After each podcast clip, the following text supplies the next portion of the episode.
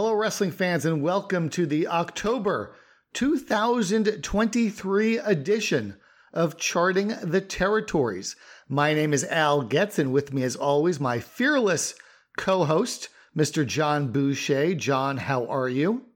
Oh, fearless. That's a, I don't know about that. It's October. What are, you, October. what, are you, what are you scared of? What's your biggest Um, fear?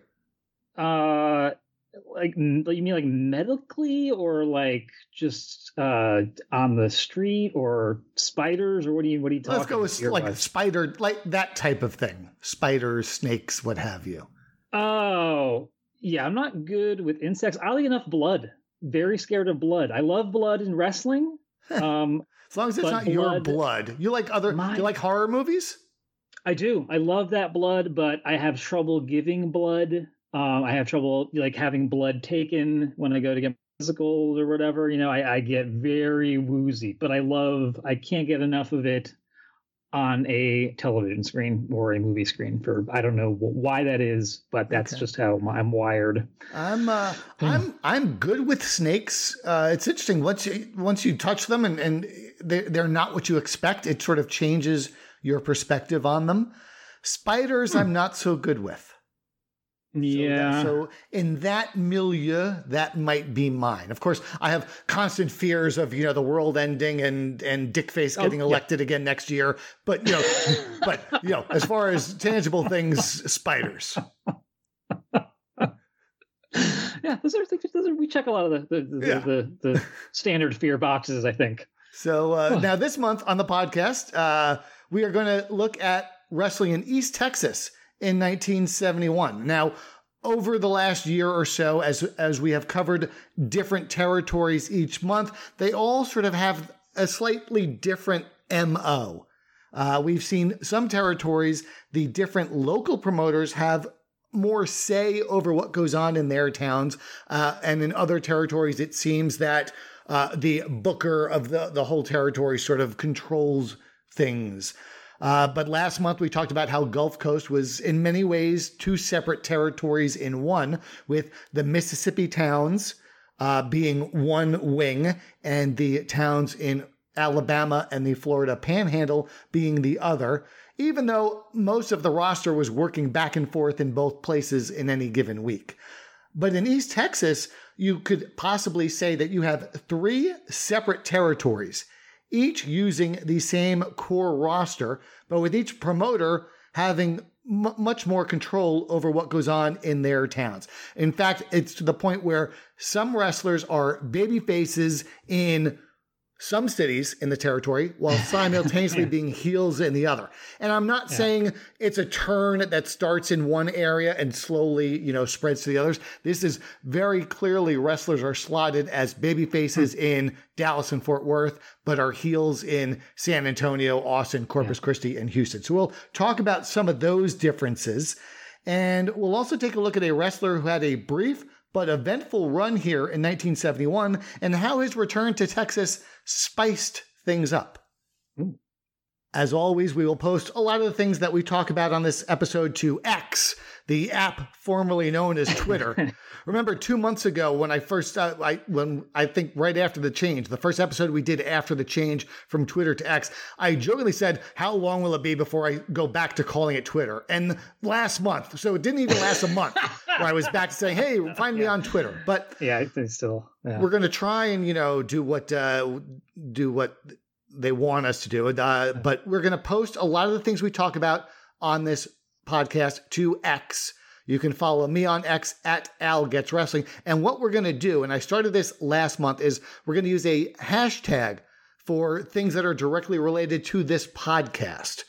So this month, the hashtag will be CTTOCT23.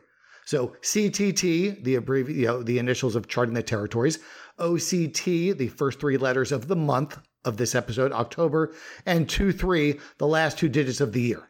And that Ah. will be the naming convention all the way through. So Nice. every every post I make that has content uh, related to this podcast from from this month's podcast will have that hashtag, and from there you can click on that hashtag or tap on the hashtag, and all the other posts relating to this episode will will show up as well.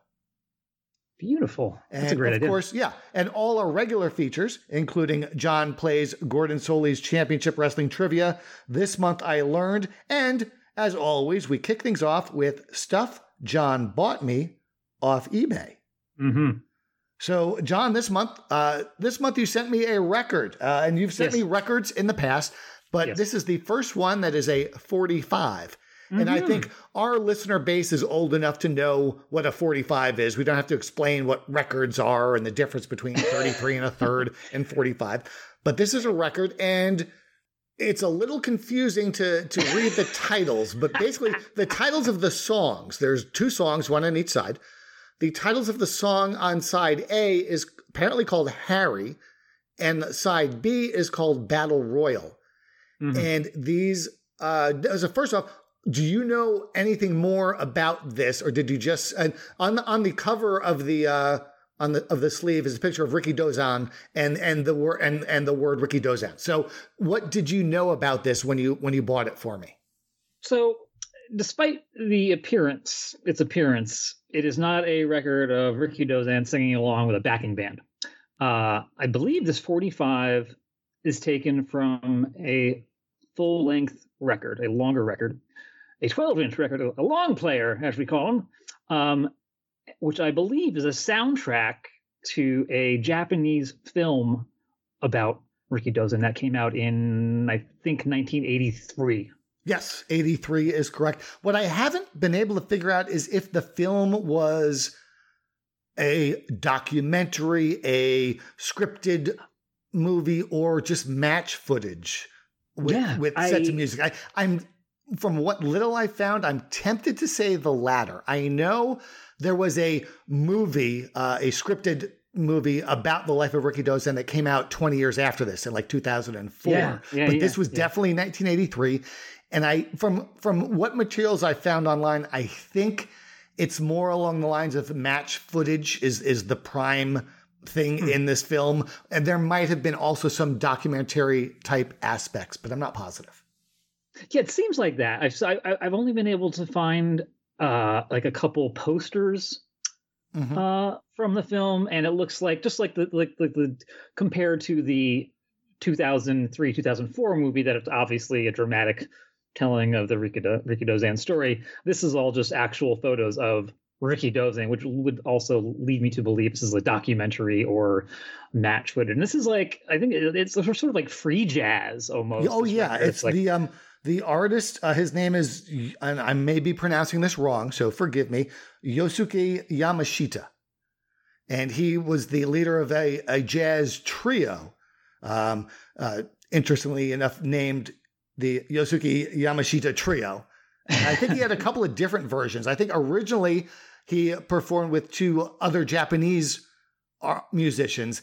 And then later, uh, when he moved to the States, I believe he started a new version with two American based musicians. But it is jazz. I don't know all the different genres of jazz, but I think this comes close to what, what we might call experimental jazz. I go with it's that. a little more avant yeah. garde than, you know, your Miles Davis type stuff. Uh, so we're going to play a little snippet Oh, for you all from uh, the Nice. B side, which was entitled Ah. Battle Royal.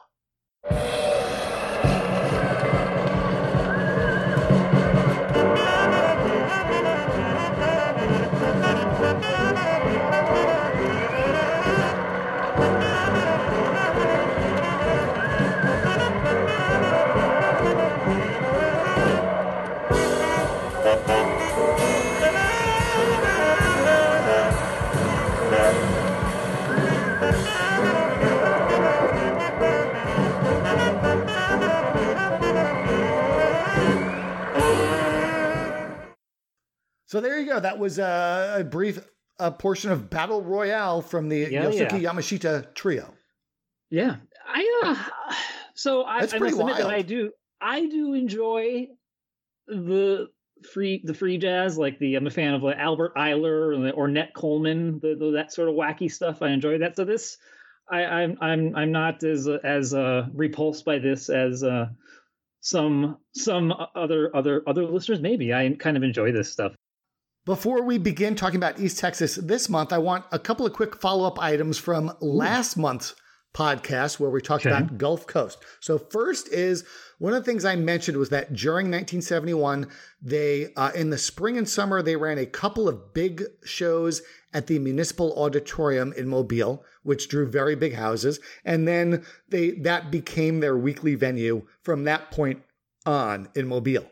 Um, our, our good pal Sparks, on Sparks. X, uh, Sparks Third Coast, I believe is his handle on X, pointed something out to me that I knew in the back of my mind, but I didn't make the connection. Uh, and that's when uh, they ran Mobile in the complex that housed the municipal auditorium, there was a second smaller venue named Expo Hall.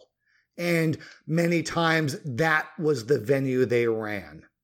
So, so to say they did well enough because of Bobby Shane that they moved to a ginormous weekly venue and ran it for years afterwards is not a true statement. Uh, they did move to that that larger, you know, that complex, but at times, based on attendance and trends and who was on the card, they probably ran the smaller venue more often. And this is something that actually comes up in other places as well. Uh, Tulsa, Oklahoma, the venue they ran for many years, was part of a larger complex that had either two or three different venues as part of the whole Hmm. grounds. So while we often know whether they ran the cent- the civic center or the arena or assembly hall or whatever it is, we don't always know that. The same goes for uh, when they ran at the fairgrounds, and this would be in Oklahoma City and in Jackson, Mississippi. Uh, on most fairgrounds complexes, there are several venues suitable of house, you know, of seating a large number of fans. And so, based on uh, attendance trends, they might choose to go into a smaller venue or a larger venue. In fact, next month on this podcast, uh, the weekly shows in the major city uh, on next month's territory was in the same thing. It was part of a fairgrounds complex that had different size venues that they went back and forth to depending on what they had. So, as far as trying to keep track of attendance and if it was a sellout or a good house or not, if you're not sure of the specific venue Yeah. they ran each time, this is another reason why I don't focus as much on attendance stuff. Not only Yeah. because we don't have it, but in some cases, if we're not positive which which venue inside the complex they ran, we might not know if that house was good or bad. Yep. And then I got another uh, tidbit of info from my good friend Ooh. Bo James. And this was uh, what Bo uh, told me based on a conversation he had years ago with Cowboy Bob Kelly. And a couple of Huh. points. The first one was regarding uh, considering this as two separate territories. They typically, they generally had two bookers, and, and it was Cowboy Bob Kelly and Lee Fields. But what they would do is they would switch which one booked the Mississippi end and which one booked the Alabama Florida end. Whether it was once a year or every six months, I'm not sure. But in a way, it's similar to what Jarrett and Lawler did. Thinking the same Um, thing. Yeah. You know, where they would just alternate which one was the book was the booker. Here, they're alternating who books which side, so each side has a you know six month or twelve month or whatever you Yeah, know refresh. run under yeah, refresh. Uh, but the other thing he told me was a story about Bobby Shane. And we mentioned Shane had a short run here, and we questioned why it was so short. Um, what Cowboy Bob Kelly told Bo was that Shane coming here as a heel was absolutely a tryout of sorts from the Huh. the higher ups in the NWA to see if he could get over working as a heel, knowing full well that even in the era where word didn't get out, Gulf Coast was even more removed from the rest of the wrestling world that Hmm. there was no chance of it getting out, which explains why when Shane left here and went to work for McGuirk and then in East Texas, he was still a babyface. Be- um, so, uh, and they also they understood if it got over, if it worked, Shane wasn't going to stay too long. So that's probably another reason why, as you speculated, he did not get the the big singles title here, Hmm. the Gulf Coast Heavyweight title. Oh, interesting. This is so interesting. Wow. But then he told me another story from Cowboy Bob, which which I find fascinating. So um, After that run, he did come back for several big shows, mostly in Mobile. Um, uh, throughout the year. At one point late in the year, according to Cowboy Bob Kelly, Shane uh, held Lee Fields up for more money. He said, I want a percentage of the house if you want me to come back and work for you. Wow. So Lee Fields said, okay, you're booked on December 22nd in Mobile. John, you have hmm. a, in front of you, I believe you have a copy of the ad for the house show in Mobile. Got it, got it. Is yep. there anything interesting, given what we just learned about Lee Fields agreeing to pay Bobby Shane a percentage of the house, that uh, you see anything interesting in that ad? Uh, all all seats are one dollar. Yes.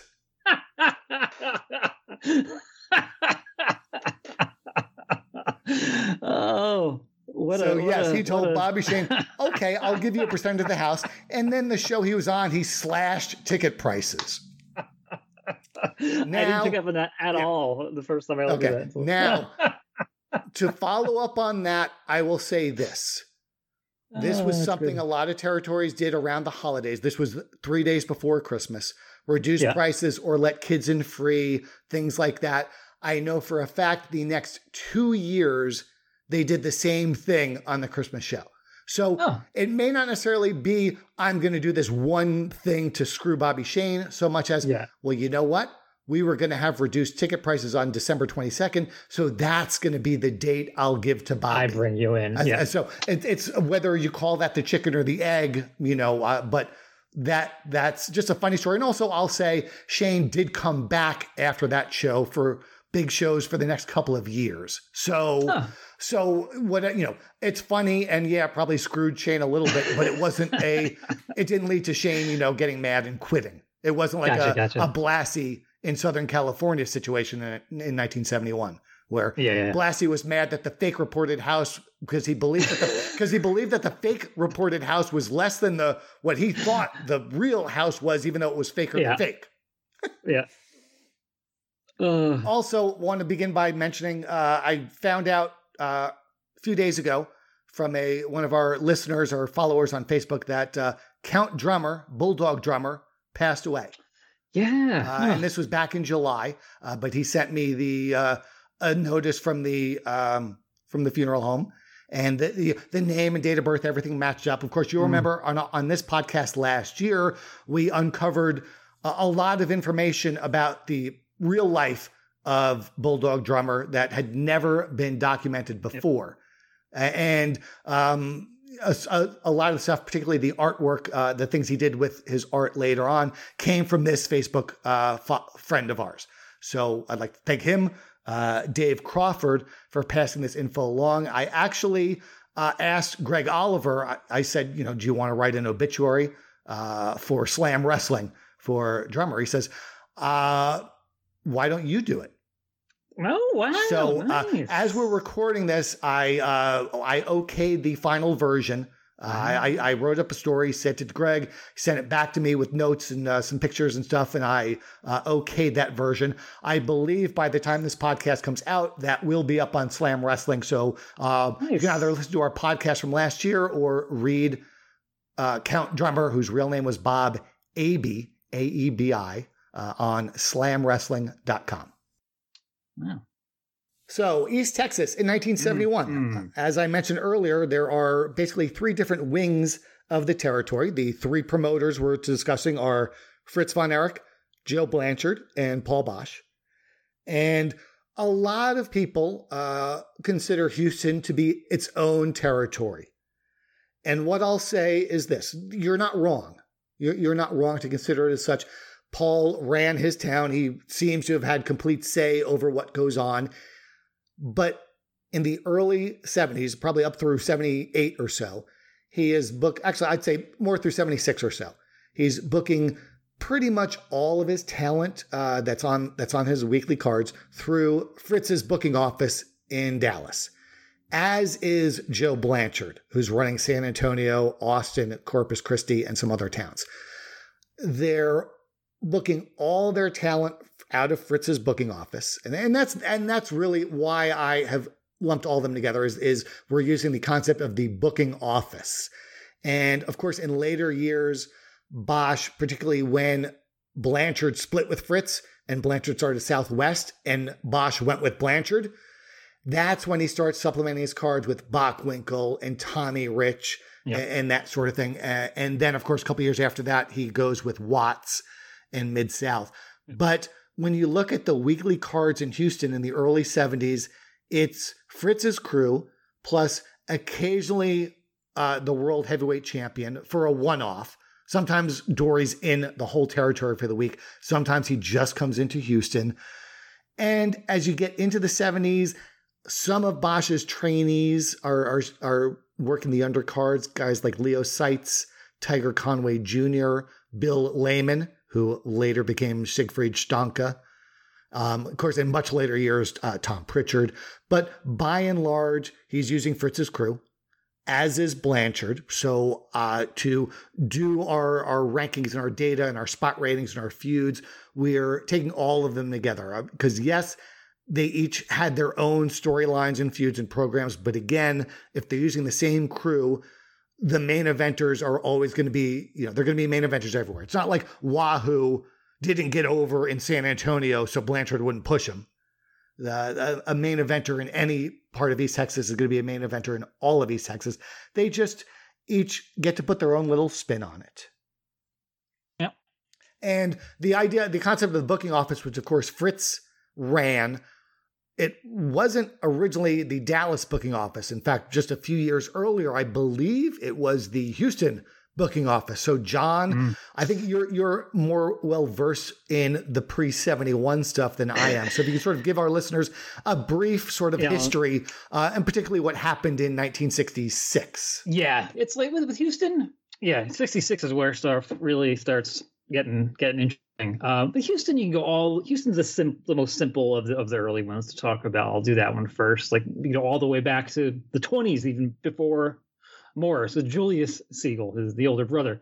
Um, but for our intents and purposes, we can talk mostly about uh, Paul Boesch, who'd been involved in the Houston office in various capacities since 1947 or so, after retiring because of an injury sustained in a car crash. And uh, Morris Sigel passed away in late 66. And the next year, Boesch made a deal with Sigel's widow, widow bought the promotion. Moving to Dallas, here we got Ed McLemore, who'd been promoting in Dallas since the early 40s after working underneath Bert Willoughby, who'd been promoting since back in the 30s. McLemore had kind of a rough run there at certain points, a well documented kerfuffle back in the early 50s after a disputed title change between Danny McShane, Red Berry, wrestlers going on strike, McLemore leaving the NWA, the Sportatorium getting burnt down, a very big and costly mess. Eventually, amends are made, more or less made, and it's business as usual for a few years, uh, with Sigel, like you said, supplying talent to Dallas. Business as usual, that is, until about 1965. Uh, when Fritz starts promoting on his own, breaking away from McLemore.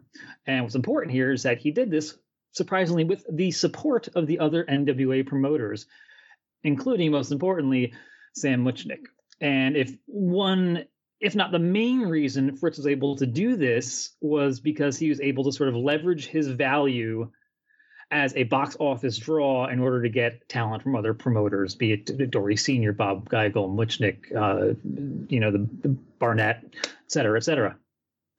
And before Muchnick went ahead and fully endorsed, uh, Muchnick consisted that once Fritz won the war, which looked like he was going to do, he wanted Fritz for the overall good of the business. Uh, wanted him to hire back the people that he put out of business. So it would appear to outsiders that there was a, a unified front to the, with the NWA. So when you read about Fritz partner, quote unquote, partnering with Ed McLemore, there's a lot more happening behind the scenes than them going into business together. There's Fritz essentially went out on his own, hired McLemore back, along with like Ed Watt, I think was another guy. Uh, McLemore passed away in 69. Joe Blanchard in San Antonio, another interesting story. Blanchard and Fritz go back to the 50s, way back. Um, prior to Fritz gaining control in Dallas, Frank and Dorothy Brown couple had run the town since the mid to late 40s, I think. But when Fritz was in control, he threatened to stop sending talent to San Antonio unless the Browns sold a controlling interest in their office to Joe Blanchard, which they did. So you really have this whole region of East Texas changing very dramatically in the, the mid 60s. First with Fritz going out on his own, Morris Sigel passing away in the middle of all this. You know, it's almost like a, like a reset button got hit where Sigel, McLemore, and the Browns were just boom replaced with Boesch, Fritz, and, and Blanchard. But here in 71, everyone is more or less working together and have remained copacetic, peaceful for about the next, like I said, next six, seven Six, years seven or years. so. I think Yeah. I think 78 is when the cracks. But Yeah. well, however well they're getting along publicly, it's probably at at a at the drop of a hat, any one of them might have you know decided now I'm I'm I'm done with playing nice. Uh, Seems like a reminds me powder of the spot that Buddy Landell used to always do when he was in a tag team match when they would do a uh, a cross up spot with his partner and then he'd make up with him and then as soon as the other wrestler would turn his back, Buddy would motion like he was going to attack him from behind and then the heel would turn back Yeah, around and. Buddy would be like, "Oh, I'm going to give you a hug." You know, Yeah, it's- it seems that's sort of what was going on here. A, a uh, you know, a, a delicate détente, shall we say? Yes, exactly. Yes. So uh, the four main towns in the territory, all of which were run just about every week, are Dallas, Fort Worth, San Antonio, and Houston. And it's really interesting that Fort Worth and Dallas not only were both weekly towns, but were run on consecutive nights. Uh, Fort Worth was Mondays and Dallas was Tuesdays. Now, of course, today we refer to Dallas Fort Worth as as the metroplex, as as one giant metropolitan area. In the early 70s, uh, per data I have from the U.S. Census Bureau, they were considered two separate metropolitan areas. Uh, the term this, the Census Bureau used was metropolitan statistical area. However, they're about 30 miles apart and they both get this the t- the same TV stations. So for the most part, you know, when we talk about these territories, we say each town could have their own narrative. What I really mean is each TV market, because TV is what drives the storylines and the angles and uh, where they, you know, announce the rematches and the stips for the house shows. So here, uh, much like last month when we talked about Mobile and Pensacola being run generally off the same TV, the same thing happens here. So what happens on Mondays in Fort Worth can affect what happens Tuesdays in Dallas. Uh, there's one instance early in the year when Toru Tanaka is the American heavyweight champion. He loses the title to Fritz in Fort Worth on Monday. And the next night in Dallas, they have a title match, and Fritz is announced as the new champion, having won it the night before, and he loses it back to Tanaka. Huh. Also, when Dory Funk Jr. came in, uh, which I think also was also in January, whoever he faced Monday, uh, the the article uh, for the show in Dallas on Tuesday said whoever wins the title match between Dory Funk and you know Fritz or whoever will defend against Tanaka or whoever on Ah, Tuesday. yeah. So they they couldn't keep them as separate cities, whereas Blanchard's towns did what we generally talk about with other territories where they repeat title changes and, and repeat storylines and angles and finishes and feuds. So with Blanchard, who had his own TV, uh, which I believe was taped in San Antonio, may have been bicycled around, may not have. But when they would do a title change in Blanchard's towns, uh, Wednesdays was San Antonio, and Thursdays was, I think, Austin or Beaumont. But if he does the title change on a Wednesday in San Antonio, he typically repeats that title change on Thursday in Austin. So when Hmm. Pepper Gomez beats Johnny Valentine in San Antonio to win the Texas heavyweight title, the next night in Austin, Valentine came out with the Texas t- title to defend it against Pepper, who won and won the title again. Corpus Christi was run 36 times during the year. Austin and Beaumont were the Thursday towns. Um, and then Houston, of course, was run on Fridays, uh, of course, promoted by Paul Boesch. As a broad general rule of thumb, he recognizes the same title holders that Fritz and Blanchard do, though he also seems to be the home base for the Brass Knucks title, which is almost exclusively defended in Houston and just a handful of other times in Fort Worth.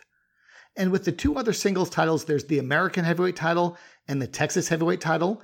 They're acknowledged in all towns, but I'll say this Dallas and Fort Worth seems to be the home base of the American title.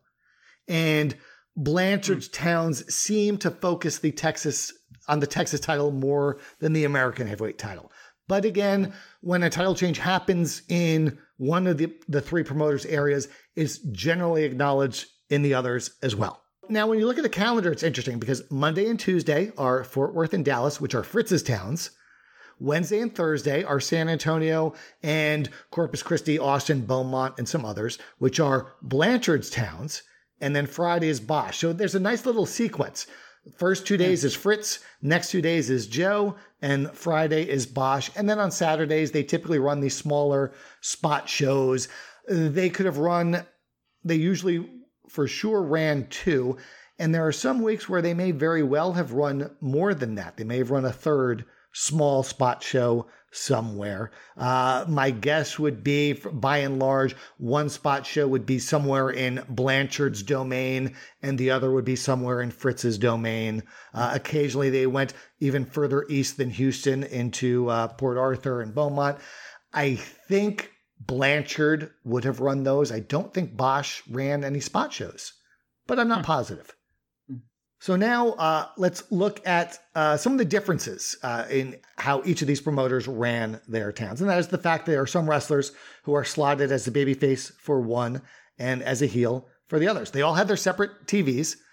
Uh, Fritz was presumably doing his in Dallas or Fort Worth.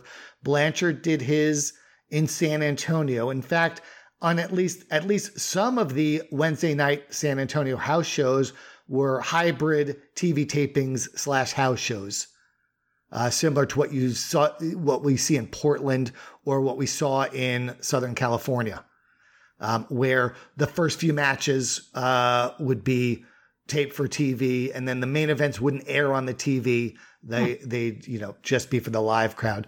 Houston, I believe, Boesch taped TV Saturday morning. So he had the, his house shows Friday nights, and then the crew, I guess, would stay over and do TV hmm. on Saturday morning. Of course, without the internet and with the wrestling magazines generally covering things in broad strokes and being several months out of date, they were able to do this. So we're going to run down the roster and we're going to note who was a heel and who was a babyface, and if that was different in different parts of the territory. And when we talk about these guys, Jon and I are going to try and do some rapid fire fun facts about many uh, uh of these wrestlers. We're going to try and do it quick. Sometimes we need to give a little background of the stories, but we're going to try and just bebop bebop it out. Bebop. So we're going to start with the main eventers. And of course, you can see the full roster at chartingtheterritories.com. And these wrestlers are placed into categories based on their spot rating, which is our statistic that measures a wrestler's average position on the cards. So, starting with the main eventers, the uh, highest ranked wrestler based on spot rating in this territory during the year was the babyface Wahoo McDaniel. Fun fact about Wahoo, I did not know this until fairly recently. At one point, held the Oklahoma uh, school record for the longest punt at 91 yards. That's a long punt. Big punt. Yeah. So now, uh, based on current data on WrestlingData.com, Wahoo and Ric Flair had 224 documented and or scheduled singles matches against one another. As of huh. right now, I don't believe there is any other one-on-one combo with more documented singles matches than that. Um, Bobo and Sheik is the one that everyone thinks would would would be the answer. Right now, as far as what's documented, there they have 171. Based on what I've seen from the Sheik's territory and how complete I believe the records are, I think there are enough undocumented matches between them to, if not get them over 224, get them awfully close. And mm. because Wahoo and Flair singles matches mostly took place in mid Atlantic and some in Florida, those two areas have been very well researched and are probably very complete.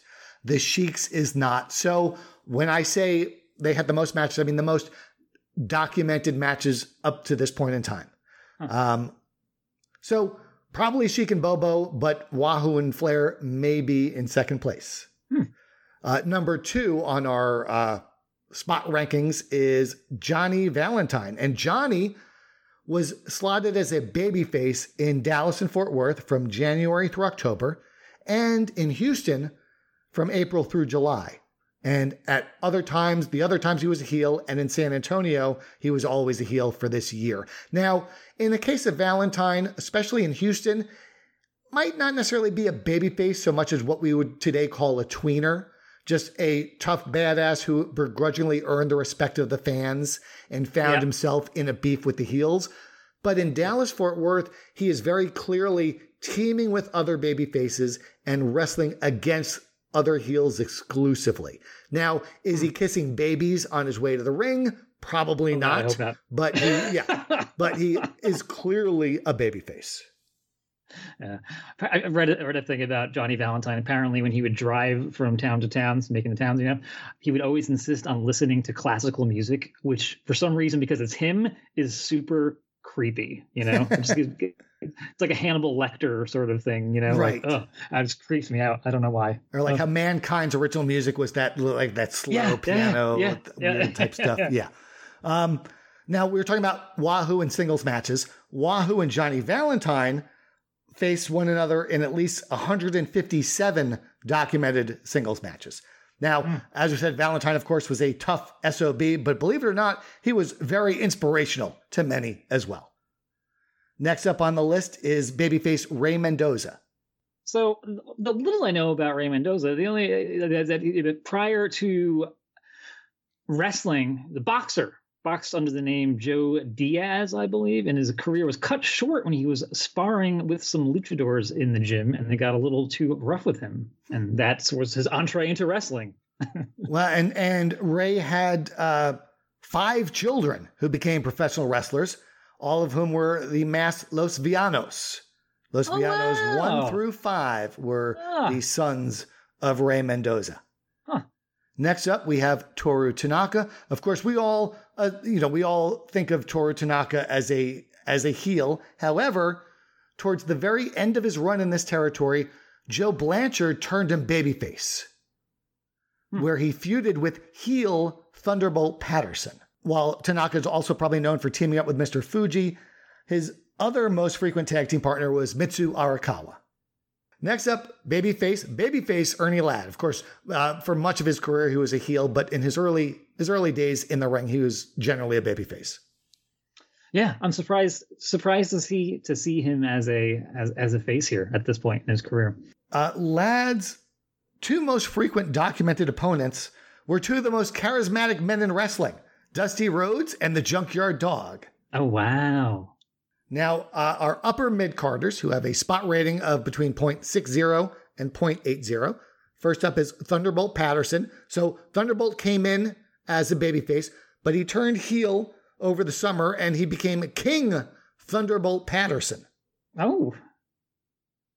The uh a few years later, 1981, uh Thunderbolt uh I was reading was given a one year suspended sentence for failing to report earnings to the IRS. 1981 was also right around the time that uh, old Thunderbolt and Jim Wilson had started their running their outlaw IWL promotion. So I wonder if someone, perhaps a Mr. Barnett, had made some phone calls. Ooh, good point. To some people. but yo, you're right. Barnett probably stooged him off. That's hilarious. Yeah. Uh, up next, the spoiler, Don Jardine, who is, of course, a heel.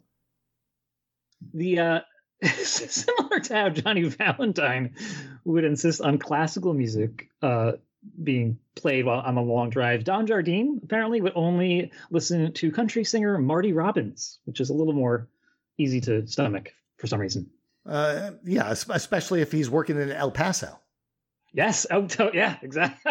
um, yeah. The spoiler, of course, I, I, think most people know this, but uh, the spoiler was Mil Mascaras' opponent uh, when Mascaras made his Madison Square Garden debut, which was the first time masked wrestlers were allowed to work in the garden.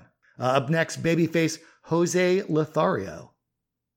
in uh, let's say early in I think was, yeah in the Carolinas. I think early in his career, he worked as Joe Garcia, often tagging with a Lee Garcia, who I didn't know was better known as Luis Hernandez, who would later become the stepfather of Gino Hernandez. So that's an interesting little connection there that I wasn't aware of huh. until recently.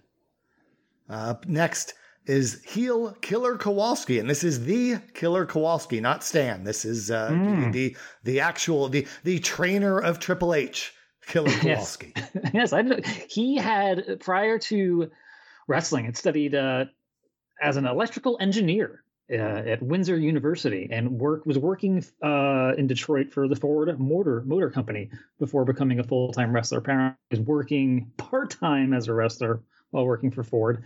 Asked for some time off to do some wrestling. Boss wouldn't give it to him, so he he quit, and uh, obviously worked out pretty well for the killer. Yeah, I think he made a good choice. Yeah, I just I, I just caught this myself. So here back to back we have Lothario, and Kowalski. You have the trainers of Shawn Michaels and Triple H. Wow, I didn't pick that up. Wow, look at that. That's a, how, how serendipitous. Yes. Uh, next up is heel Chris Markoff. I had a note on him. I think we mentioned this when we talked about him a few uh, a few months back that he worked as two different Von Erichs, once as Franz and once as Naldo, perhaps the laziest of all the Jack. Oh, it could have been Hans. Names. He couldn't have been Hans and Franz. Yeah, Naldo. Naldo von Erich, yes. Make it, we'll use an N instead of a W. Yeah. Now, Markoff here uh, teamed up with Bronko Lubich, but eh, aside from Lubich, he also held tag titles in different territories over time with various partners, including Angelo Poffo, Harley Race, Bobby Shane, Dominic DeNucci, and Nikolai Volkoff, among others. Um, hmm. Up next, babyface Pepper Gomez. We're going to talk uh, at length about Pepper later on in the podcast. Uh, also, Buddy Wolf is a upper mid carder. Now, he's generally here as a heel, but in Dallas, Fort Worth in the fall, he turns babyface. Hmm. Buddy Wolf married to Vivian Vachon for about three years in the late seventies, which is a uh, good for good for Buddy Wolf. Yeah, that's a that's a that's a nice get. That's right. Yeah, that's, that puts him right up there with Travis Kelce. good, good for those guys. Now, Wolf, uh, when he was here as a heel in the fall, he uh, in the towns that he was still a heel, he would often team up with the spoiler. And that's interesting because earlier in 1971, in Leroy McGuirk's territory, Wolf and Jardine teamed up, but there Wolf was under a mask as spoiler number two. So there oh. they were the spoilers, and here it was the masked spoiler and the unmasked Buddy Wolf. Interesting. We also have a very brief stay in the territory in 1971 for Dusty Rhodes, who, when he worked close to Austin, which would be Blanchard's towns, he was a babyface, but in the other towns, he was a heel. You know, most of us are probably familiar with Dusty, you know, having a legit athletic background prior to wrestling, but uh, less less less well known is his flair for the dramatic, as uh, he was a member of the Johnston High School Drama Club, and in 1961 was named to the District 13 AAA All Star cast. And I, I do have the photos to back this up, which I can post. Yeah, but 13 was one of the worst districts. That doesn't, that doesn't mean all that much. That was that's like that's like the NFC South today in the NFL. also have a uh, someone who started the year as a manager managing the team of Markoff and Lubich, but when Markoff left, uh, he sort of took his role as Lubich's partner, and that is George Two Ton Harris. Ah, the old baby blimp. He uh illiterate for most of his adult life, believe it or not. Um, Jim Crockett Sr., he worked for Crockett for years and years, knowing this, promised him uh, before he passed away uh, that he would find a way for him after his wrestling career to continue to be employed by the Crockett family. Uh, and he did, and he was. And he actually hired a tutor to teach the middle age, like he's pushing 60, to teach uh, George Harris how to read at that advanced age, which I thought was a rare example of a promoter being like a, a sweet well, sweet. but he's all but Crockett has always been uh, yeah. that, that from everything yeah. I've heard, he was yeah, yeah. the the not the norm uh, as far as wrestling promoters go. Now. I mentioned Harris uh, was a manager turned wrestler. Uh, he ends up leaving the territory in August, and his last match here was in Houston against Paul Boesch. Huh. Boesch would typically, uh, it, from 68 through 75, he would typically do one match a year. And it was usually against Gary Hart, because uh, Hart was in and out with the spoiler. Um, but uh, this year, I guess Harris was the uh, was the manager in the territory, so that's who hmm. Boesch worked. Also, babyface hmm. Dean Ho uh, rounds mm. out hmm. our upper mid carders. Interesting. Uh, Dean Ho, real name Dean Higuchi. Uh, my only fact, not even a fun fact, just a fact. Born in 1933. I mentioned this here because at the time of his death, his birth year was listed as either 1938 or 1940. Uh, neither of which makes sense with his career timeline and other things that happened in his career. But I found some paperwork, and he was, I can say, definitely, unequivocally born in 1933. Yeah, and Dean had some solid bodybuilding cr- credentials before entering wrestling. Not at the level of Pepper Gomez, but but they were legit. Uh, that's always how he was building wrestling. But these were uh, legit credentials in the bodybuilding world. Now our mid carders are uh, heel Bronko Lubich, Mm. In uh, this is fun, fun little thing. In the late '40s, Bronko as uh, Bob. I don't know how to pronounce it. I'm probably going to botch this. Lupsity, L-U-P-S-I-T-Y, his real last name, uh, was on the same amateur YMC wrestling team as Maurice Vachon, both in the same 174 weight class uh, as well. Now, what I'll say about Lubich is uh, somewhere in Texas, there's a match that started in 1989 that hasn't ended yet because Lubich took so long to get down on the mat to make the three count and, and unfortunately passed away before he could finish it. He was doing it with his feet probably at that point. Yeah. I mean, you know, uh, uh, imagine imagine Lubich ma- uh, refereeing a match with Zbyszko in it. Oof. How long it would like how little actual wrestling there would be in a 60 minute Broadway match between Zbyszko like, stalling and uh, Lubich taking his sweet time to. It's like a Steven Wright joke. You go back in time, probably, you know? uh, a couple of baby faces uh, in the mid carders. George Scott. Read something once uh, that George Scott claimed that in 1975, speaking of outlaw promotions, Eddie Einhorn offered him offered him two hundred and fifty thousand dollars a year to leave Crockett and wow. become his booker. Wow. Uh, also, Tim Woods. Tim Woods, quite quite the renaissance man from what I've read about. A saxophone player, motorcycle enthusiast, collector, photographer. Also, my favorite thing about Tim Woods, uh, claimed to have the largest collection of Lou Thesz photographs in the world. Now, here, he started the year under the mask as Mr. Wrestling, but he unmasked voluntarily before getting a uh, shot at the Texas title in Houston facing Johnny Valentine. Um, of course, this was something they did in a lot of the territories to get a title, you had to take the mask off. So that's how Woods unmasked in East Texas in 1971. Huh. Next up, a couple of heels. First up, we have Bob Orton Sr., who of course at the time was not called Bob Orton Senior, just Bob Orton, but, just regular Bob Orton. He had, I was ready to say, had spinal fusion surgery where he had his fourth and fifth lumbar vertebrae removed, replaced with a bone from his hip, not from a wrestling injury, but from a trampoline accident he had in middle school. Huh. Was he wrestling against the Hardys? yes, yes. He uh, took a uh, twist of fate. Yeah. Uh, uh, they they loved that trampoline back before they you know got oh. got into the ring. Uh, so Bob Orton Senior, and then also another heel, Gorgeous George Junior.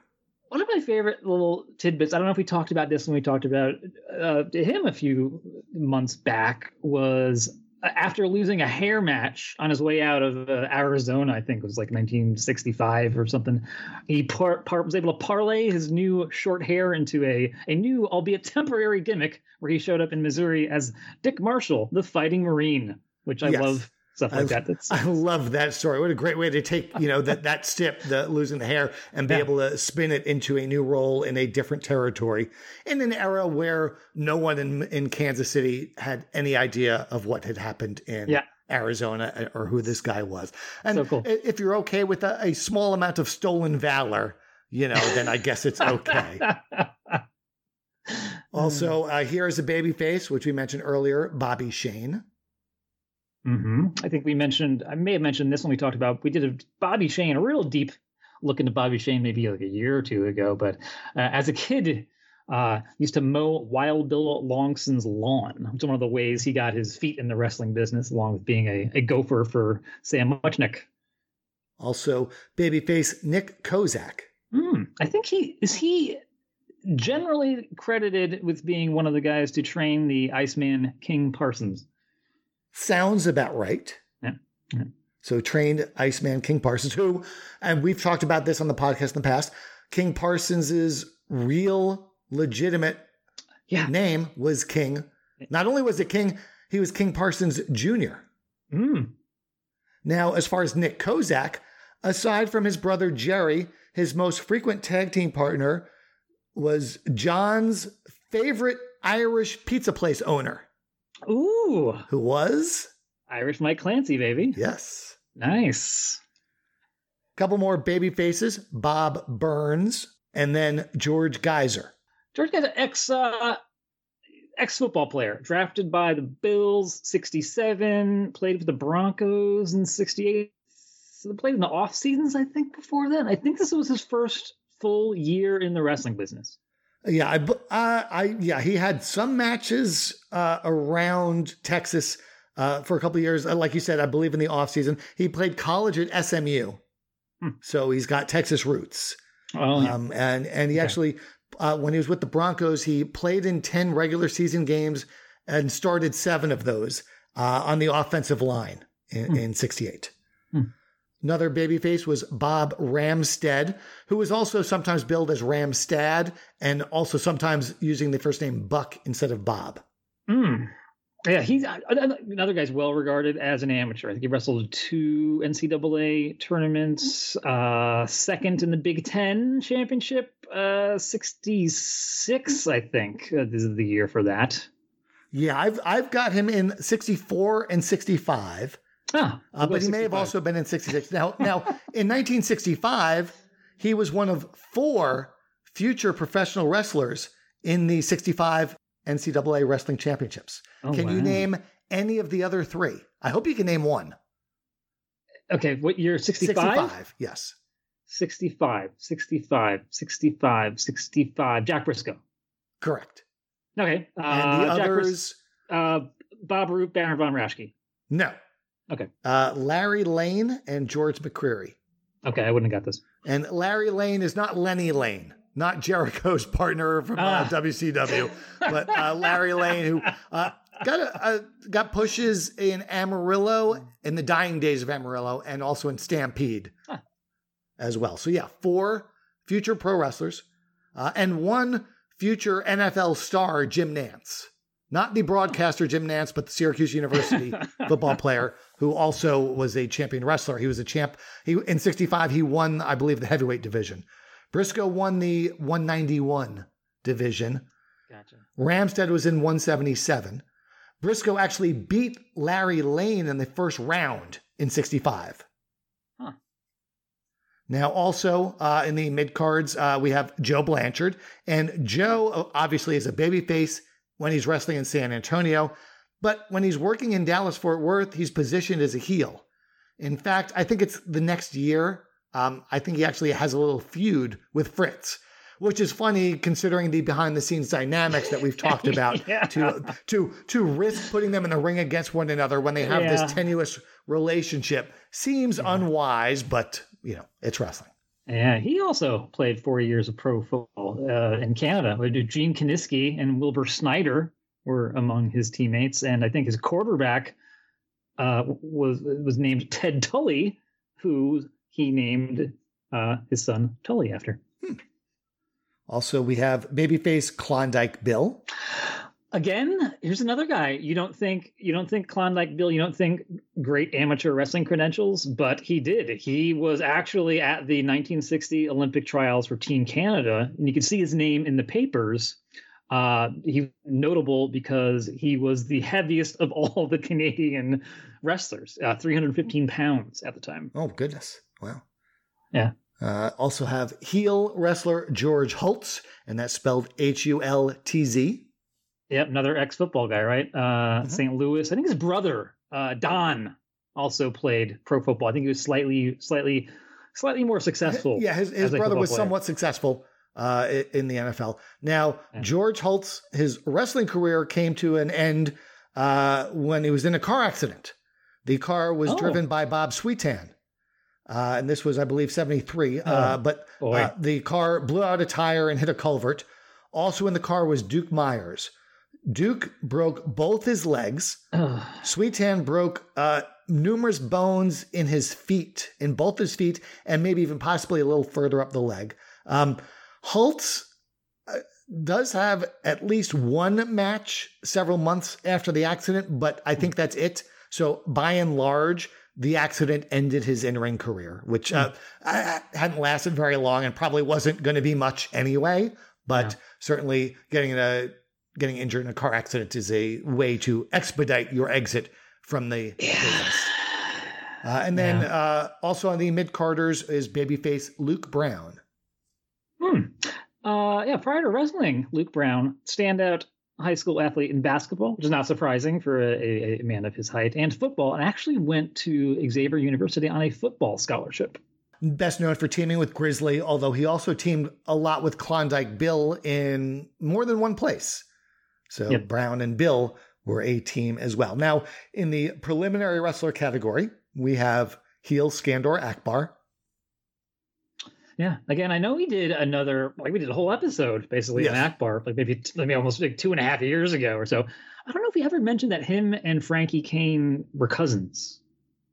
Ah, yes. I don't know if you, yeah. I don't know if you, I don't know if you mentioned that, but so that's fun. That's a fun little fact. That is, that is a fun fact. Yes. We also have a, a young, he wasn't young. I think he was 28 or 29, but, uh, you know, his, was still young in his wrestling career, and that was the heel Jimmy Valiant. Mm. Jimmy Valiant, who was voted the best dressed male in his senior class. And yes, I have the yearbook photos to prove it. And this is, actually sounds like a Boogie Woogie Man promo that you wouldn't believe in 1985, but he was the best dressed male in his senior class.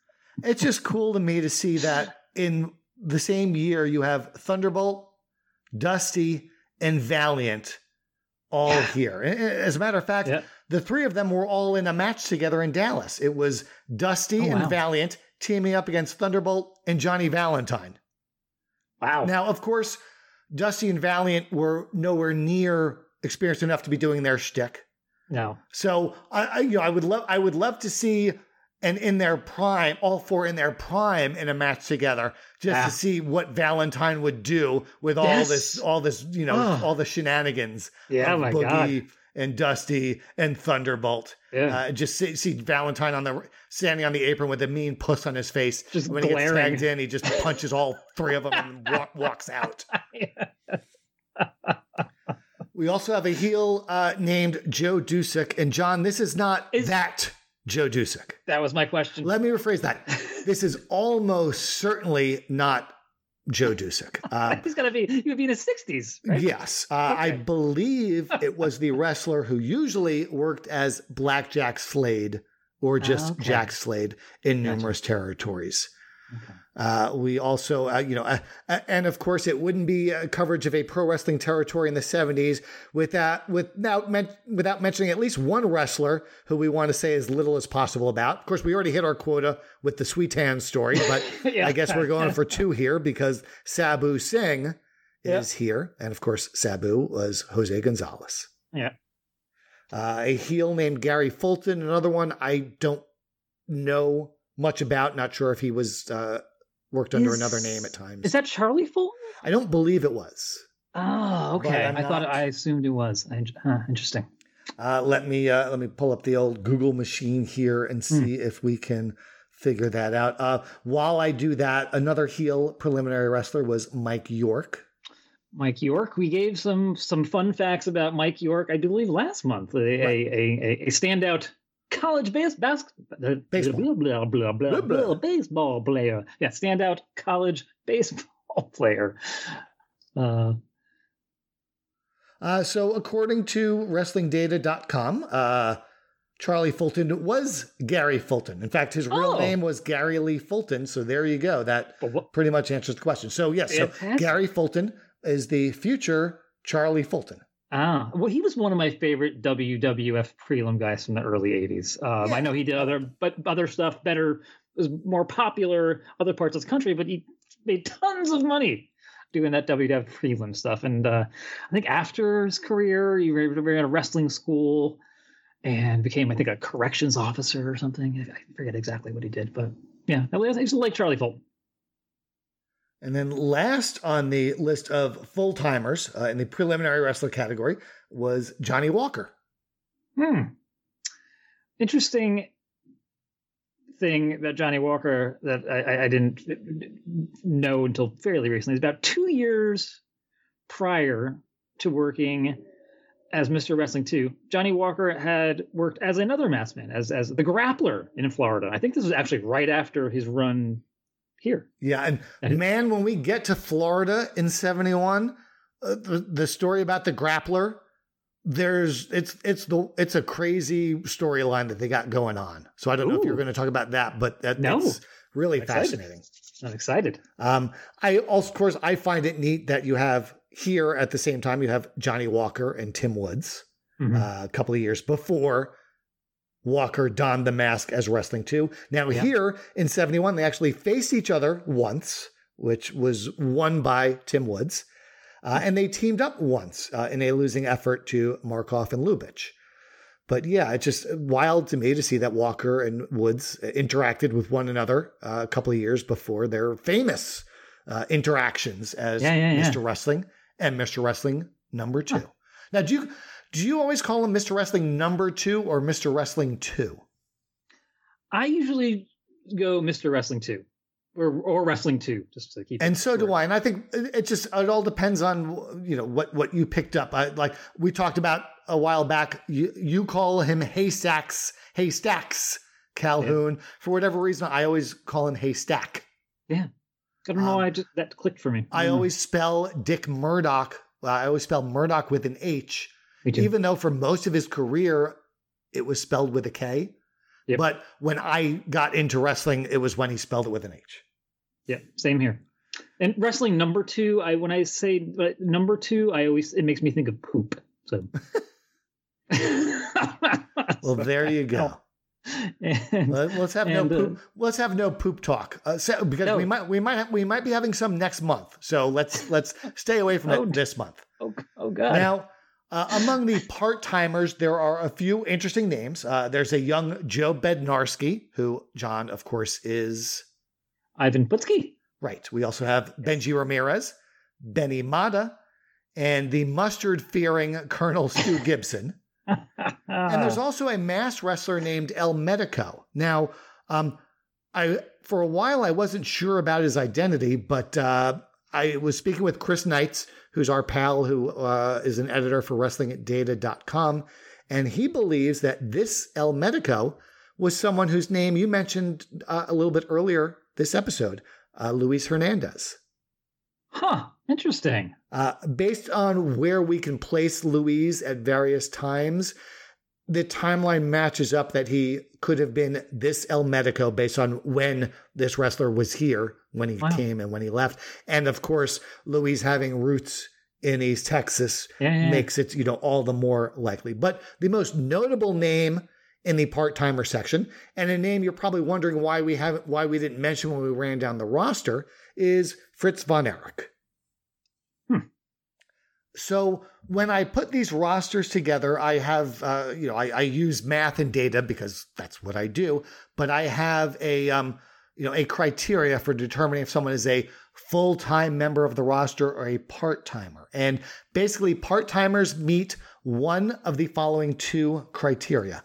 They either were not booked here as a regular for at least four consecutive weeks, or the average number of bookings they had per week was less than 40% of what the wrestlers with the most bookings per week in this territory at this time had in our records. So for this territory in 71, that number, the high end of uh, the wrestlers that were most frequently booked, we have an average of 5.17 bookings for them per week. So the guys like Wahoo and Valentine and Tanaka and Lubitsch and Markoff, the the regulars that were working the whole territory. Um, we have records uh, indicating, you know, they worked on average little over five nights per week, which means anyone that worked less than 40% of that number, which would be just barely over two, would be a part timer. So Fritz in 1971, he averaged 1.3 bookings per week. As a broad rule of thumb, in most weeks, he would work either in Dallas or Fort Worth. Some weeks he worked both, and some weeks he didn't work any. And every now and then, even when he's booked, they would do it. They, it appears they would do an angle either before the match or during the match where he would get injured and someone else would take a spot. So even the ah. times he is scheduled to wrestle, he's not always wrestling. Gotcha. And he uh, didn't work in Blanchard's main towns or in Houston at all this year. And he, he worked on six spot shows that we have records for, um, which were all in and around the Dallas area. There's one in Denton, um, which hmm. uh, I'm sure was very convenient for him. Uh, yeah. but by and large, in the 70s, he's not working full time. He's not working the whole territory. And even if you just take Fort Worth and Dallas, he's generally working only one of them in a given week, whereas everyone else on the crew was pretty much working both. So I've got him as a part timer. Um, obviously, in Dallas and Fort Worth, he's positioned as the top star. He is the American heavyweight champion for a good portion of the year. But um, in the territory of East Texas as a whole, he is uh, a part timer at this point in time, and and would continue to be a part timer for like the next decade until he yeah. finally retired against uh, King Kong Bundy. Yeah. So your your top stars, as measured by spot rating, included uh, Wahoo, Valentine, Tanaka, and Thunderbolt. And all four of those guys are pretty much here for the whole year. I think Tanaka leaves at the end of October. I think Thunderbolt came in in January, but by and large, those four guys are here year round uh, for 71. And three of those four were main eventers the whole time. And Thunderbolt was a main eventer after his initial push. Once he got pushed up to that status, he then stayed as a main eventer. So, because of that, you have something of a log jam at the top of those cards. Mm. You, of course, you have Fritz, um, and then you have Dory Jr. when he comes in. But by and large, you've got those same four guys, and the top feuds in the territory for the year. All of them involve at least one of those four wrestlers and a few of them involve both of them. We mentioned, of course, Wahoo was a babyface the whole time. Tanaka was a heel most of the time, except in San Antonio, where he was a face for a few weeks.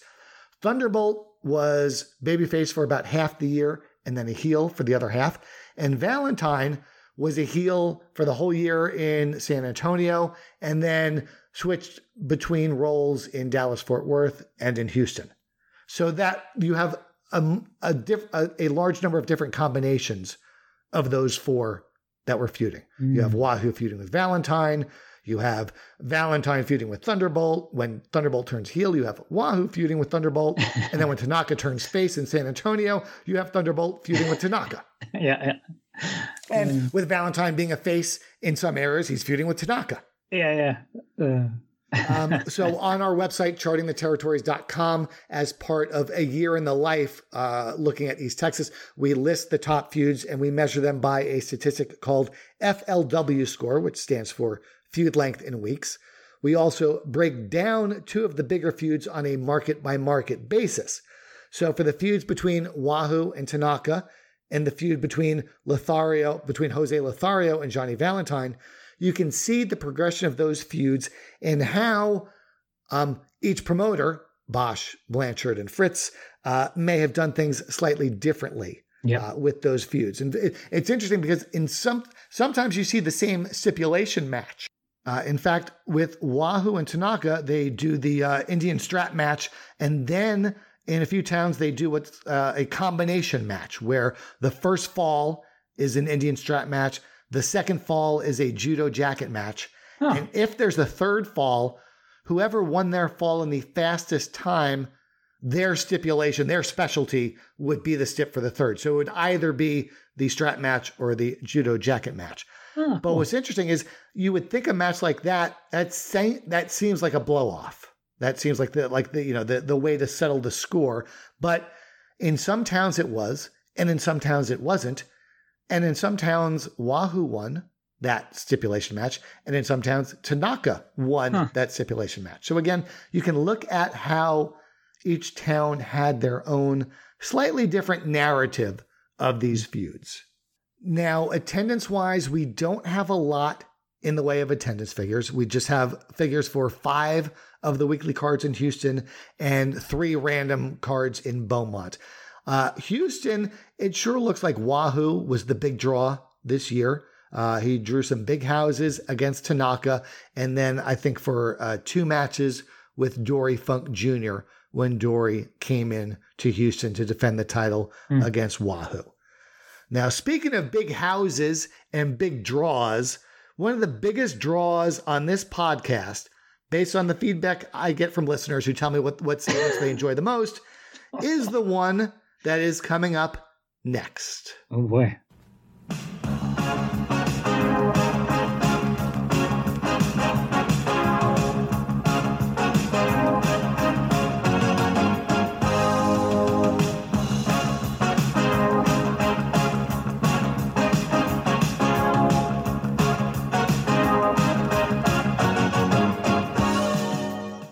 It's time for Jon Plays Gordon Solie's Championship Wrestling Trivia. Okay. Okay. Question number one. Okay. Name the West Coast club of former wrestlers and boxers in which Count Billy Varga is a member. Is it, is it Cauliflower Alley Club? That is correct. Okay. Okay. Okay. Question number two. And now this one, this may not be legit. This might be fake wrestling credentials. So keep so keep that in mind. It may Got be true, but Okay. which wrestler was once employed as a Hawaiian cliff diver? I'm gonna go Superfly Jimmy Snuka. That is correct. Okay. Now, do you know anything as to whether that's that was legit or not? Uh, I, I don't. I, I mean, Okay, he talk, neither do his, I. in his book, he talks about some diving. I wouldn't believe thing. anything in his freaking book. No, me neither. But I, yeah. So All right, well, two for two. You're off to a good start. Question number three Who was the winner of Pro Wrestling Illustrated Magazine's Inspirational Wrestler of the Year in 1973? Now, first off, PWI did not exist in 73. We've talked about this before. Whichever uh, magazine in that family was around in 73 had yearly awards. And once PWI started, they retconned it. But gotcha. so whatever the Apter mag, or at that point this the Weston mag, um, for 1973, who was their inspirational wrestler of the year? 1973. This is a tough one. Now, what I'll say is this: I believe the reason this person won that award in this year is because he had to take some time off early in '73 due to heart issues, but came back and had a very productive '73. He also has been mentioned on this episode of this podcast because he was I- in East Texas in '71. Will guess Johnny Valentine because I believe he did have a heart attack around that time. That is correct. Ooh, ooh, ah. Three for three. Okay. Fourth question is it true or false? And it may sound similar to a question we asked. If it wasn't last month, it was two months ago. But by sheer coincidence, I I pulled uh, the, this next card out of the lot. True or false? The Iron Sheik has competed in WrestleManias one, two, and three.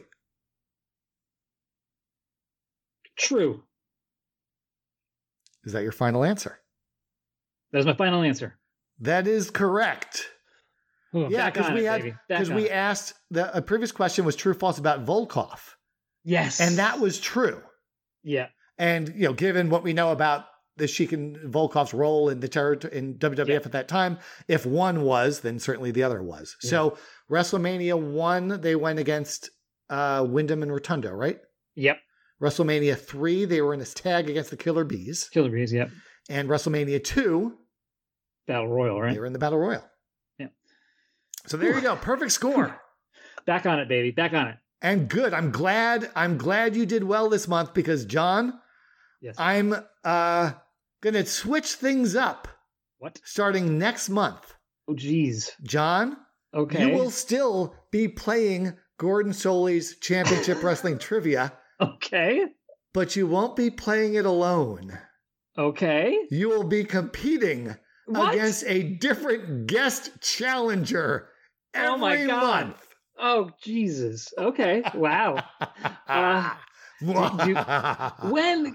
Okay. Okay. Do, okay. So this is uh, just to, uh, it's so we got go uh, with the list. This list. I'm the. This is the first I'm hearing this. So the listeners are aware.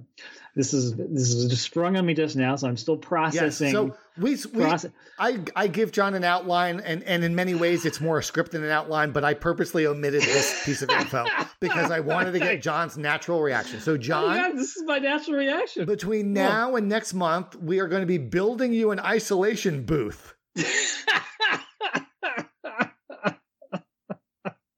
to do this. Do- I've, I've worked out all the logistics, and yes, we are going to have a different uh, okay. challenger join us every month, and we're going to ask both you and the challenger the same four questions and see who wins. I have a question about the questions. Okay. All right. um do so my my opponent if you will will i know who my opponent is ahead of time or will this be a surprise each or have you not decided this yet Uh, do you do you have a preference? i do not have a preference Okay. i got no heat with nobody so it could Right. be anybody Um, well, we'll we'll figure it out. We'll Okay. figure it out. I, you know, I, Okay. secret isn't the right word, uh, but you know, uh, it might be something where we just the week before the podcast we say, oh, and by the way, the special, you know, the challenger this month is so and so. Uh, you know, certainly, and, and again, the questions are going to be random. If I if our if our challenger is someone who's an expert on you know the Crockett, I'm not going to go out of my way to pick a card that has that is Crockett heavy or is not Crockett heavy. Again, it's all Yep, going to be so random. Uh, gen- random. as a general rule of thumb, it's going to be people you know who are listeners of our podcast and have some wrestling knowledge, uh, but hopefully, hopefully not as much as you do. oh jesus uh and okay so what so and I've got Jon flustered Yeah, now. yeah, I'm just thinking the repercussions. So, okay, say if our guest beats me, what happens then? you study harder for the next month. I- So- So, okay. no, it's not. It's not like you're. Oh, you're fired, and he's going to take over as co-host. like, yeah, I- no, no, it's not going to be that at all. It is uh, just a fun little, Okay. a fun little addendum Okay. to the trivia. But no, you're you're you're going to be playing it every month, and if someone wins, they Okay. they will just leave with They're a not their victory. That's what I was. I thought you were getting to like the new. You have a like a revolving co. Okay, cool. No, I'm oh around. goodness, Okay. no! What? What? That's that's- Jon, I, I hit I hit the I- jackpot the first time out the gate with a co-host. We're, we're not going to change that up. I just want to uh, make things a little more interesting. Okay, I need I need a quick drink of water. Oh, jeez. Oh my good. Oh. So while Jon while Jon hydrates, uh, Okay. so many of the top stars here had long stays in the territory. We talked about Wahoo, Valentine, Tanaka, and Thunderbolt being here for mo- most of 1971. There was one wrestler who returned to the territory for the first time in several years in January of 1971 and was immediately thrown into the main event mix. In fact, his first match back in the territory uh, was against Dory Funk Jr.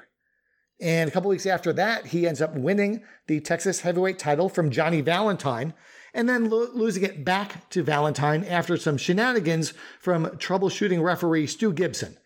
So we established last month in this month I learned that that Gibson was not a fan of mustard based on an angle he did a decade earlier, but in 1971 we also learned that uh, he was not a fan of pepper. Pepper Gomez, that is. I don't want to jump the gun on our, our, our this month I learned segment. Uh, but when looking into the the early life of, of Pepper Gomez, I, I I did learn two things about him from the his family's 1930 census forms. Uh, the first was that he had a twin sister named Julie. Not, And- did they call her Salt? not, not that I'm aware of. Um, maybe sugar. Um, and his father was a plumber. So even though Dusty, you know, may have said he was the son of the plumber, Pepper actually actually lived lived the gimmick, if you will. I wonder. I wonder if when Dusty and Pepper were here, they might have crossed paths a little bit here. If uh, Dusty heard that story and sort of took it. He actually apparently used like his father's, you know, plumbing equipment, I guess you as in his formative years as a weightlifter before he could afford to buy. Right. He t- yeah he like tied cans, cinder plunger, blocks. cinder blocks, and plunger. Yeah. I guess the plunger ends.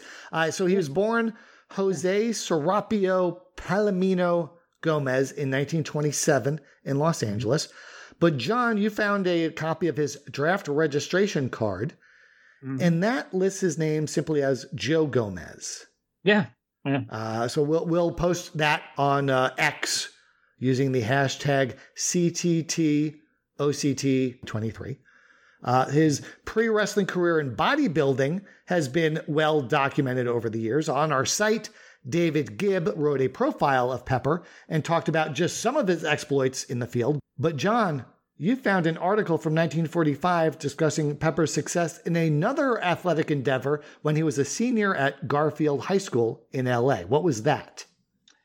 That was uh, Pepper on leading the Garfield gymnastics team to victory. And what's even more interesting here is that he was uh, known as Pepper Gomez, even in high even, school. Yeah, even back in high school, he was Pepper yeah. Gomez.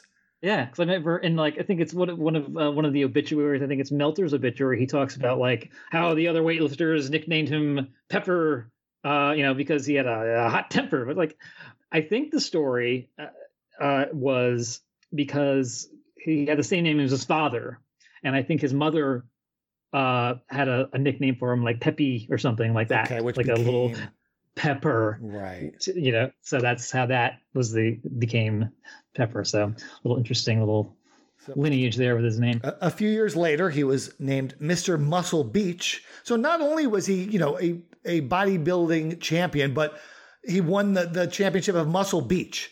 So that's like you know, like the world championships of all the bodybuilding championships. Uh, yeah. also follow that up by being named mr san pedro now, hearing mm-hmm. these reminds me of the wrestling angles when a uh, a wrestler would lose a loser leave town match and come back as under a hood as Mr. Dothan or Mr. Jacksonville or Mr. Timbuktu. Um, but Pepper ends up getting into wrestling through Black Guzman, uh, also sometimes known as Blackie Guzman, who was mm-hmm. the brother of El Santo.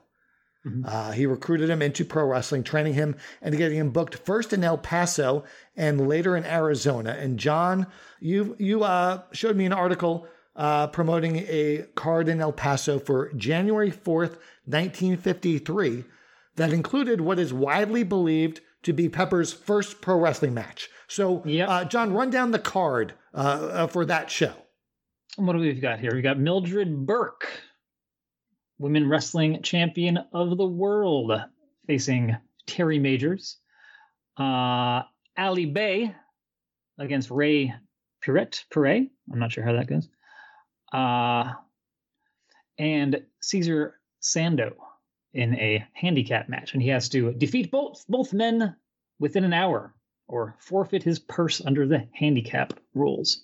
In the prelims, we've got Mad Monty Ledoux, uh, returning, uh, meeting the masked stranger. Uh, it's probably Buff Bagwell, right? uh, and Tony Tony Filletti uh, taking on young Pepper Gomez. I'm curious about Mad Monty. Yeah, that, that's an interesting name that I'm not familiar with. Now, um, I think in this in this match, which was almost certainly Pepper's first match, I think he blew his knee out. Oh Jesus! I've heard that, but so he spends a little time in El Paso, then goes to Tucson, uh, and then, of course, ends up in California. And the rest, as they say, is history. But mm-hmm. in 1953, Pepper participated in a charity football game in Washington state where a group of wrestlers faced members of the Seattle Ramblers. now, the Ramblers were part of the Greater Northwest Football Association, a loose affiliation of semi pro teams in the Northwest and British Columbia. Other teams in this association included the Oak Bay Goblins and the CNC Taxi Vampires, which wow. was either a team sponsored by CNC Taxi or a team that consisted of employees of the Victoria, British Columbia based business CNC Taxi, not to be confused with the CNC Music Factory. Oh, uh, yes, yes. So, with yes. goblins and vampires, it's only fitting we're talking about this for our October episode. Uh-huh. Uh, but my uh-huh. favorite thing about this article, Jon, is where it lists the wrestlers who will be on one team. In addition to Pepper, you've got Luther Lindsay. yeah. Ivan Karamoh, and the masked Marvel. so, do you think he wore the mask during the game? there's a photo uh, that says he's that he would not take off the the the, the mask to play. There's, and I think this was, I believe his name was Herb Knotts or Herb Knox, and he wrestled mostly as Buddy Knox for most most of his career. Um, but I might have that name slightly wrong. I might have the real name slightly wrong, but he, his wrestling name for much of his career was Buddy Knox. As always, uh, Jon puts together a playlist of footage on YouTube, and and you've got a lot of pepper footage. Um, so, uh, Jon, let's run through everything you have and pick one or two of the matches or segments to, to talk a little bit more about. For the others, just tell us what they were because we will put all this on a playlist on our YouTube channel. Cool, cool, cool. So luckily, there's a lot of a lot of Pepper footage out there from the majority of his career. You know, I've got a match with him, Danny McShane from December '58. Uh, him versus Dick the Bruiser. Not sure the date. Probably early '60s. Uh, tag match Pepper and Wilbur Snyder versus Ox Baker, Dr. Big Bill Miller, uh, Pepper Gomez versus Bobby Heenan, in a Mexican strap match, Whew. 1974. Um, I've got Pepper Gomez with uh, Alexis Smirnoff, Bob Roop jumping off the ladder in San Francisco, late 70s. And lastly, Pepper Gomez versus Don Fargo, uh, Houston, 1979. Uh, I want to talk about the Pepper Gomez and Wilbur Snyder versus Ox Baker and Dr. Big Bill Miller match from 1974. Uh, Sam Menacker on commentary for this one. Typically, there are two types of tag team matches that I, as a annoying wrestling nerd, enjoy watching. Uh, the first, my favorite is like the typical Midnight Express versus Rock and Roll Express type match. You know, with the with the hot tags and the psychology and the high spots meeting the mat wrestling. I love it, love it, love it. Cornette on the outside doing his thing. Love it. Can't get enough. I've got 83 discs of Midnight Express matches three quarters of those are probably Midnight Express for rock and roll for matches. Um, or I like some older style like Crockett stuff with Rip Hawk and Swede Hansen or Gene and Ole doing the old block and tag thing, you know, cutting off the ring. Right. Love that stuff. And then there's a third kind of tag team match that I enjoy, which is this kind of tag team match, um, where the punches and kicks look terrible. Nothing holds up to any sort of scrutiny. There's zero psychology no hot tags. Wilbur Snyder is probably the only one doing anything in this ring that looks remotely believable. Like Pepper Gomez is grabbing Ox Baker by who's like a foot taller than him by his crazy facial hair. Ox looks like a little kid punching his dad in the stomach, you know, punching Pepper in the stomach, you know, like Pepper's no selling it but this match is just so damn entertaining. um, I there's there's there's no there's nothing technically good about this from any aspect. It's just so entertaining, and I can't. I it, it, it I, I don't understand it. It's just so entertaining. Uh, the uh, crowd I mean, they, loves and it, and that's the thing. And I who I if the it. crowd is eating it up, who cares uh, if it's not you know five stars or whatever. I mean, Ox was never good. Um, I'm going to say 1974 is a little late for uh, Bill Miller and Wilbur Snyder to to really be able to do a whole lot. And would you agree with this statement, Pepper, uh, Jon? Would you agree with this statement that Pepper's decline uh, from an in-ring standpoint was was pretty rapid? Yeah, apparently bad knees. Apparently okay. he just he did a lot of the like the high flying stuff when he was young, and by by like seventy one, I think his knees were more or less, and and especially with that much, with so much muscle on top to to carry around, that that yeah. that doesn't help your your longevity either. No, no, so no. Yeah. Um, and the second uh, thing I want to talk about is the Pepper Gomez thing with the uh, Alexis Smirnoff, Bob Roof, Rob Roop jumping off the ladder. Um, another version of the cast iron stomach gimmick that Pepper would do over the years. Uh, this time they have Smirnoff and Roop jump off the ladder onto his stomach, but instead of, go- of going across his throat, they attack him with the ladder afterwards and leave him a bloody mess. So, in contrast to the tag match we just talked about, I want to talk about one particular aspect of this angle here. Bob Roop jumps off the very tippity top of the ladder, comes down on Pepper knees first, and you can see how he sort of pulls it and works it so he doesn't break his ribs or anything. But Alexis Smirnoff, who jumps off first, just lands like feet first, slamming onto the stomach of the prone Pepper Gomez. Just absolutely slams down on top. This looks to me, through 2023 eyes, looks 100% real, like he's coming down full force onto Pepper's stomach, and Pepper just sits right up like it is nothing. Like you, I cannot see through this move at all. I don't know how they're working this. I, I, and I this mean, is how these and I think I, I truly think the answer is that they're not. I think, uh, you know, because I mean, all uh, even even in today's wrestling, when they do the the stomps off the top rope onto a prone opponent on their stomach. It's just a matter of the the wrestler taking the blow, tensing up their their stomach muscles and uh, Yeah. their abs, and and you know there, there's really not much of a way to truly work it, especially you know nowadays with the high def cameras, you can't you know yeah miss your mark. It, if that's how these angles were always presented, it's no wonder that people believed in him Right. and his cast iron stomach. You know, yeah, Well, I mean, he, you know, he reportedly, you know, I mean, again, given his bodybuilding bona fides, it, it's uh, probably uh, at least somewhat legit that he, you know, did have an Yeah. impenetrable, impenetrable stomach. Yes. Uh, And so, also, I don't want to talk about any more matches, but there I got a bunch up there of of Pepper Angles, basically being super super Dave Osborne in the 70s with just getting hit with cigars and all sorts of stuff. It's just great great stuff to watch. Yes, there. Uh, you got a, a an angle where Heenan burns Pepper with a lit cigar. Then you've got one where Fargo and uh, Private Don Fargo and Sergeant Goulet steal Pepper's hat. Yes. yes. So, uh, of course, on our YouTube channel, just search for Charting the Territories on YouTube. We'll uh, put up a playlist, uh, a, a Pepper playlist, if you will. Uh, Pepper is also featured in Greg Oliver and Steven Johnson's book, Heroes and Icons, part of their Pro Wrestling Hall of Fame series. Uh, it's a very good and detailed uh, bio. Uh, Jon, what's the one thing one one thing you found interesting or, or, or want to mention uh, from that article, from that story?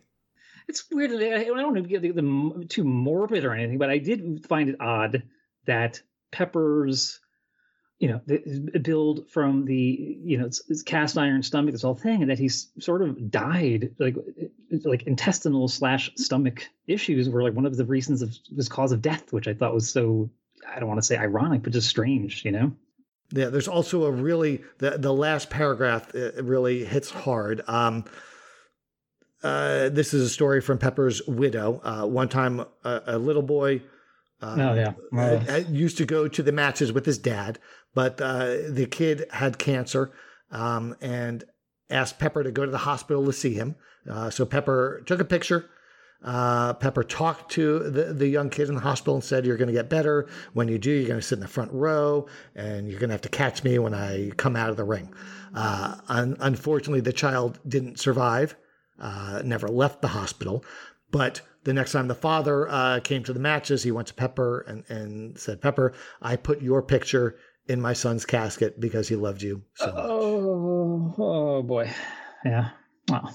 Uh, it, it's really hard to try and cover an entire territory for one calendar year in the span of a Oh, yeah. 90 minute or so podcast. So uh, be sure to visit chartingtheterritories.com to check out a year in the life where we have a lot more info, uh, focused more on what's going on in the ring, the matches, the feuds, um, the, the spot ratings, uh, attendance figures we have, uh, some charts where I show uh, each wrestler's individual path during the year, like their their week to week spot rating and who they were feuding with at those times. So check that out, chartingtheterritories.com. You can also go to payhip.com slash charting the territories to download a PDF of a year in the life.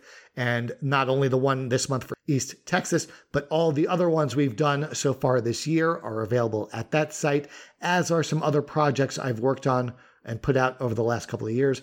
They're available to download as PDFs, and you can name your own price or download them for free. And if you want to learn even more about Leroy McGuirk's territory in the first half of the 70s, you can head over to Amazon and purchase one or both of my books covering that territory. Uh, you can also you can search for charting the territories Al Getz on Amazon. You can order them from me directly on the website at chartingtheterritories.com, and that way you'll get the uh, a copy of the book autographed by yours truly. And my third book, which will cover the Heart of America territory in the early 70s, will be out by year's end. Ooh, so that's wow. about it for this month. And as the weather is getting colder, I have made the foolish decision to head much further north for the territory we're going to cover next month. Not just north, Jon, but north of the border, as we will be covering Ooh. the uh, Vancouver based all star wrestling promotion. Now, one of the top stars Ooh. of the territory in 1971 was also one of the owners of the territory at the time, and he was a former world heavyweight champion. But he's not the only former world champ in the area during 1971. A wrestler who earlier in the year scored one of the most shocking world title wins in history spends the summer in Vancouver. Mm. There's also a bulldog, a couple of skulls, a Mormon, and a football player turned pro wrestler who later became a clinical psychologist specializing in working with police crisis teams. Huh. And a wrestler named Butts. Oh, Butts. so that's all coming next month. Plus, as mentioned earlier, Jon will be not only playing Gordon Solie's championship wrestling trivia, but he will be competing yeah. against a worthy challenger. And next month, Jon and I will reveal our Wrestling Observer Hall of Fame ballot selections. Oh, yes. We did this last year and we, we were the big O. Uh, none of either of our picks yeah. made it to the Hall of Fame last year. So, uh, but yeah. we will uh, unveil our selections next month and explain why we voted for them. We hope mm-hmm. you've learned some new things about how the territories functioned and about the wrestlers we've discussed and about East Texas. Jon and I, of course, are constantly learning new things, and it's time now for each of us to discuss one of those things on the segment we call This Month I Learned. So, Jon, mm-hmm. what did you learn this month? So one of the one of the many things I enjoy about the the the territorial era of West wrestling is the the, the, the Wild West if you will, or like the, the, the open fan challenges, whether it's like Bob Roop and the Sugar Hold Challenge, or guys like Dale Lewis, you know, who don't you pin pin me in thirty minutes and whatever, or Adrian Adonis a little later. Um, most of the time, these go off without a hitch, and the pro wrestler disposes of the civilian relatively easily and quickly. But what we all enjoy the most, or at least what I enjoy the most, is when these things go horribly wrong. Uh, one such event that falls in this category at the time. Uh, Mr. Wrestling. Tim Woods got part of his finger bitten off. I've known at this event for, for years. Most of us have heard of it. Didn't really know any of the details until fairly recently. I'd always assumed it was one of those spur of the moment, fan out of the crowd things that just went sideways, like the like the Bob Roop, William Harding, Sugarhold thing. Um, but this month, I learned that this incident was a little bit different. Um, so on the December twelfth, 1967 edition of the Columbus Ledger Enquirer, there was a little feature written on Mr. Wrestling. At the end of the interview, he offers $1,000 to anyone who could beat him under the rules of the National Wrestling Alliance. One fall, one hour time limit. He also mentions that the challenger must put up $200 of their own money because I don't do anything for free.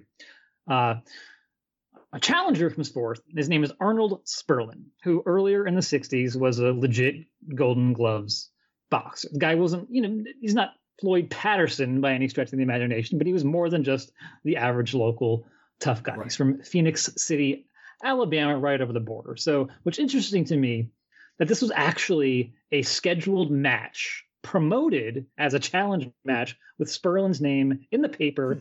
as opposed to just a generic challenge match that you usually see for this kind of thing. This specific match, you know, Mr. Wrestling versus Arnold Sperlin was promoted and advertised. So story goes, Sperlin shows up with all his tough guy buddies, uh, and the wrestlers surround the ring, sort of like a lumberjack match to keep his friends in check, running in or otherwise interfering.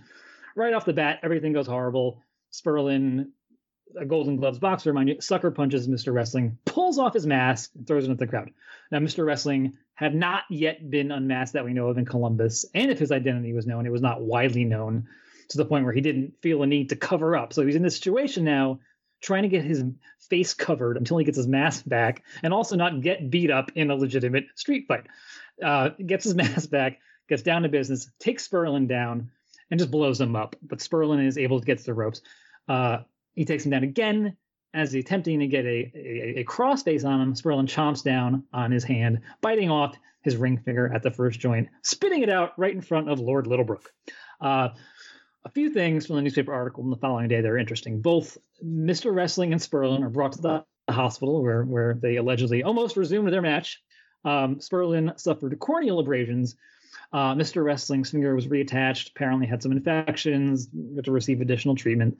Uh, Mr. Wrestling was admitted to the hospital under the name George Herman, which I thought was really interesting uh, given one of the reasons Tim Woods had to check out of the hospital early after the Crockett plane crash is because he gave his real name George Woodin. Right. Uh, two of Sperlin's buddies were arrested for disorderly conduct for fighting with police officers. Uh, and one of his buddies pulled a knife on one of the witnesses, who was identified as Leon Baxter. Leon Baxter is, of course, huh. Tarzan Baxter, also known as the Wrestling Pro. And this evening he was wrestling as one half of the Masked Gauchos. Um, Johnny Walker was also on this card. So that was kind of a cool one card. You've got Mr. Wrestling, the future Mr. Wrestling 2, and the future Wrestling Pro, wow. all on the same card. And one last Sperlin footnote he was shot in the chest outside a bar in Columbus in October of the same year. Wow. Uh, Did he survive? He survived the okay. attack. He survived the attack, uh, but no charges were ever filed in the case, oddly enough. So, yeah. That's a wild story. Yeah. My this month I learned is far more milder than that. Uh, so I actually had since our last episode, I had a few research trips. Um, I was in North Dakota and Minnesota, and then I was in Oregon. And when I do these trips, a lot of times I'm just looking to get original uh, source info for cards that uh, are already part of the you know wrestling collective knowledge. Um, in particular, Minnesota uh, got a lot of stuff from Duluth that the results are already out there uh, from George Schire's book that he wrote with Mark James uh, for the AWA.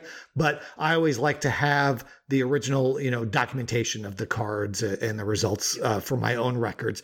Same thing with North Dakota, although I did find a handful of new of previously undocumented shows in North Dakota. Now in Oregon, I was much more successful with finding new stuff.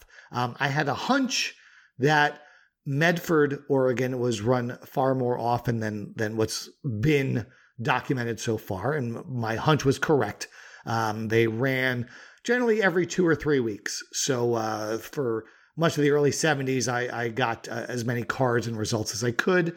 Uh, and of course, we will incorporate this into our research when we cover the Pacific Northwest uh, on this podcast. And eventually I will will share this info with uh, wrestlingdata.com and they'll add it to their records. Um, but it's amazing to me that uh, even the territories where we have a subject matter expert, uh, like Barry Rose in Florida, uh, Dick Bourne in Mid Atlantic, and Mike Rogers in uh, Oregon that there there are still some house shows that have gone undocumented, and and yeah. part of what we do here at Charting the Territories is try and document those. I know uh, Mike and uh, Mike and his pal just came out with a new Portland book um, where they have the results for every show held in Portland from I think from the beginning to the end, uh, and then they also have bios uh, for every wrestler that uh, worked at least one match in the sports arena. Um, so check that out, and, and uh, of course, uh, I'll I'll reach out to them and offer to share my clippings from Medford, Oregon, with them as well if they want to incorporate it into any of their future books. Uh, always happy to share uh, things with with some of these other wonderful historians who are doing uh, incredible work in documenting all this stuff. So for more from me, you can follow me on X, the uh, the thing formerly known as Twitter, at X. Al Getz Wrestling. You can also hear me on uh, episode 150 of Uncharted Territory, which is a podcast uh, run by uh, Corey and Chad Olson. Uh, of course, I've mentioned Chad before. He works with the Tragos Thesz Hall of Fame in the Dan Gable Museum in Iowa. Yes. Uh, but uh, this podcast is affiliated with Filsinger Games, who do the Champions of the Galaxy wrestling card game. Uh, I don't know if you ever played that when you were a kid, Jon. Yeah. Um, but uh, so yeah, I, uh, they had been wanting to get me on for. We played tag for a few months, but I'm on episode 150 of Uncharted Territory. Just search for the Uncharted Territory podcast. Uh, also, as I mentioned earlier, by the time this podcast comes out, I believe uh, my uh, obituary on Count Drummer, Bulldog Drummer, will be up on slamwrestling.com. So be sure to check that out. Uh, Jon, uh, where can our listeners find you? And uh, have you got anything that you've been working on that you would like to plug? No, I have no plugs. You can find me on Twitter. God darn it. See? Not Twitter. I can't. ah, I, well, it's how- Twitter. I- I- we all know what it is. It's Twitter. Ah, I find me on X. find me on X. J O N underscore B O U C H E R. I can. I you know I I'm on, I'm there. Uh, I don't I don't retweet anything anymore. I repost. Yes. Um, I don't tweet. I just post. So you can find me there. Um, I have no nothing nothing in in the hopper going on right now. Um, I would just like to everybody check check your candy. You know, I earlier this month I found copies of Al's books inside my uh, Reese's peanut butter cups. So be safe. Well, order the books from like- Amazon. Well, that's what two great things, you know, uh, that go well together. Reese's Yeah. peanut butter cups and uh, Charting the Territories books. Yes, they do. The Charting the Territories podcast comes out on the second Thursday of each and every month. To be the first to know when new episodes are available, subscribe now wherever you find your favorite podcasts and at chartingtheterritories.com. Jon, happy uh, October, happy Halloween, and Yes. uh, we will see you in November. I can't believe it's going to be November. See you then, folks.